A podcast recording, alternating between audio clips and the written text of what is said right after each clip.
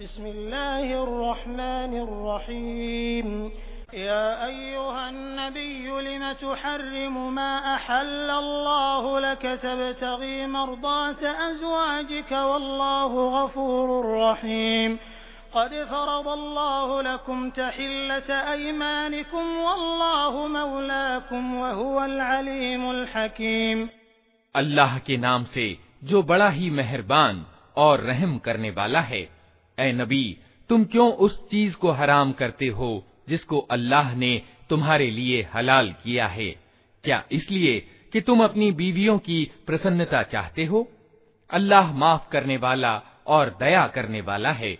अल्लाह ने तुम लोगों के लिए अपनी कस्मों की पाबंदी से निकलने का तरीका निश्चित कर दिया है।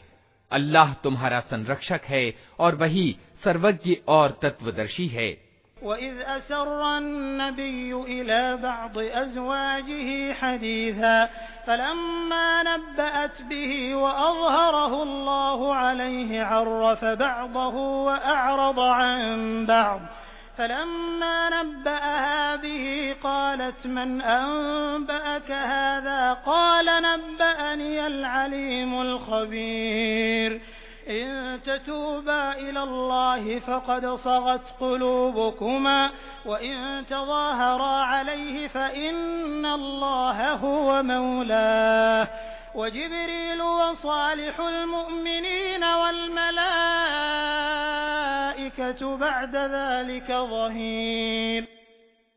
और ये मामला भी ध्यान देने के योग्य है कि नबी ने एक बात अपनी एक बीवी से रहस्य में कही थी फिर जब उस बीवी ने किसी और पर वो रहस्य प्रकट कर दिया और अल्लाह ने नबी को इस रहस्योद्घाटन की सूचना दे दी तो नबी ने उस पर किसी हद तक उस बीवी को खबरदार किया और किसी हद तक उसे टाल दिया। फिर जब नबी ने उसे रहस्योद्घाटन की ये बात बताई तो उसने पूछा, आपको इसकी किसने खबर दी? नबी ने कहा, मुझे उसने खबर दी जो सब कुछ जानता है और खूब खबर रखने वाला है।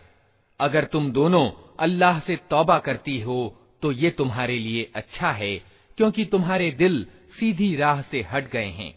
और अगर नबी के मुकाबले में तुमने जत्थाबंदी की तो जान रखो कि अल्लाह उसका संरक्षक है, और उसके बाद जिब्रील और सभी नेक ईमान वाले और सब फरिश्ते उसके साथी और सहायक हैं।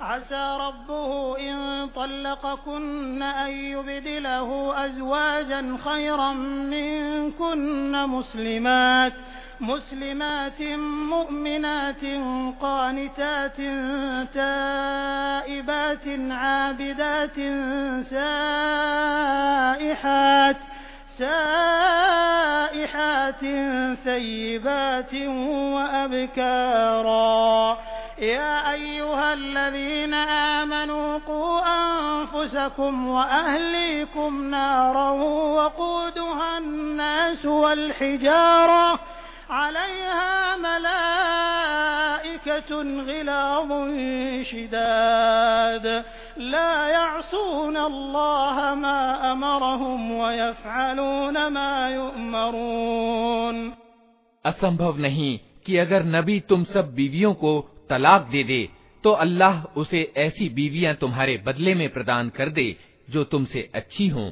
सच्ची मुसलमान, ईमान वाली, आज्ञाकारी, तौबा करने वाली, इबादत करने वाली और रोजेदार, चाहे विवाहिता हो या कुंवारियाँ हों। ऐ लोगो, जो ईमान लाए हो, बचाओ अपने आप को और अपने घर वालों को उस आग से, जिसका ईंधन इंसान और पत्थर होंगे, जिस पर कठोर स्वभाव के सख्त पकड़ करने वाले फरिश्ते नियुक्त होंगे जो कभी अल्लाह के आदेश की अवहेलना नहीं करते और जो आदेश भी उन्हें दिया जाता है उसका पालन करते हैं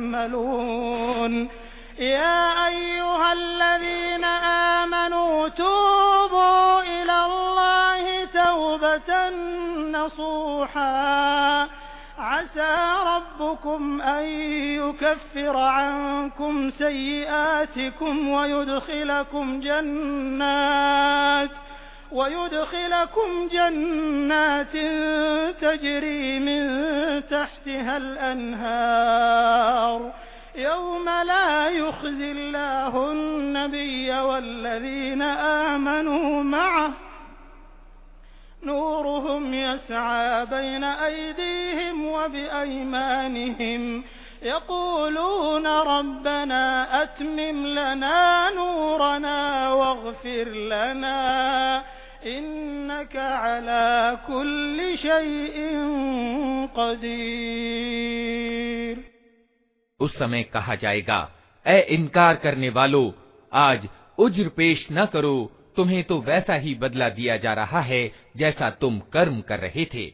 ए लोगो, जो ईमान लाए हो, अल्लाह से तौबा करो। विशुद्ध तौबा, असंभव नहीं कि अल्लाह तुम्हारी बुराइयाँ दूर कर दे और तुम्हें ऐसी जन्नतों में दाखिल कर दे जिनके नीचे नहरें बह रही होंगी।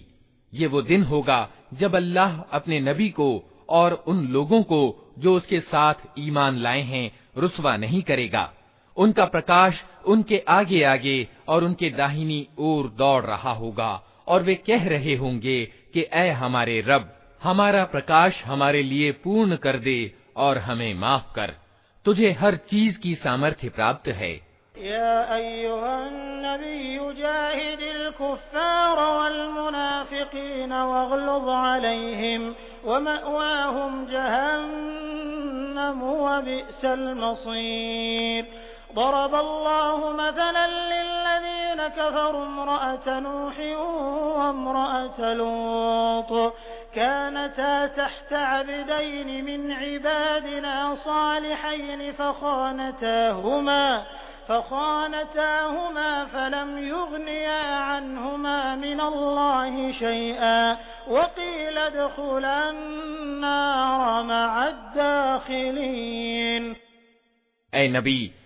काफिरों यानी इनकार करने वालों और मुनाफिकों यानी कपटाचारियों से जिहाद यानी संघर्ष करो और उनके साथ सख्ती से पेश आओ।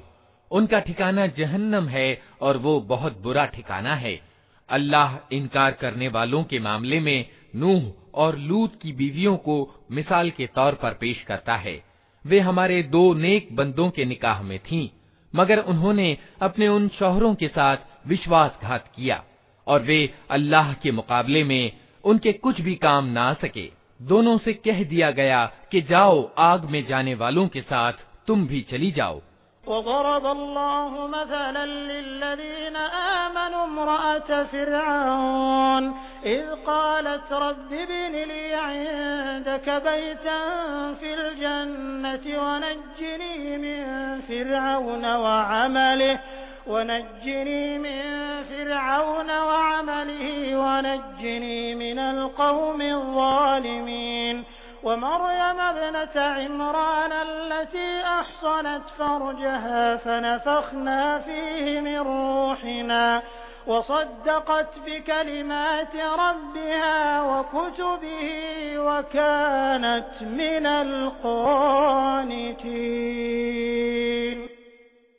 और ईमान वालों के मामले में अल्लाह फिरौन की बीवी की मिसाल पेश करता है कि जब उसने प्रार्थना की कि ए मेरे रब, मेरे लिए अपने यहाँ जन्नत में एक घर बना दे और मुझे फिरौन और उसके कर्म से बचा ले और मुझे जालिम लोगों से छुटकारा दे। और इमरान की बेटी मरियम की मिसाल देता है जिसने अपनी शर्मगाह यानी सतीत्व की रक्षा की थी। फिर हमने उसके अंदर अपनी ओर से रूह, यानी आत्मा फूंक दी, और उसने अपने रब के बयानों और उसकी किताबों की पुष्टि की, और वो आज्ञाकारी लोगों में से थी।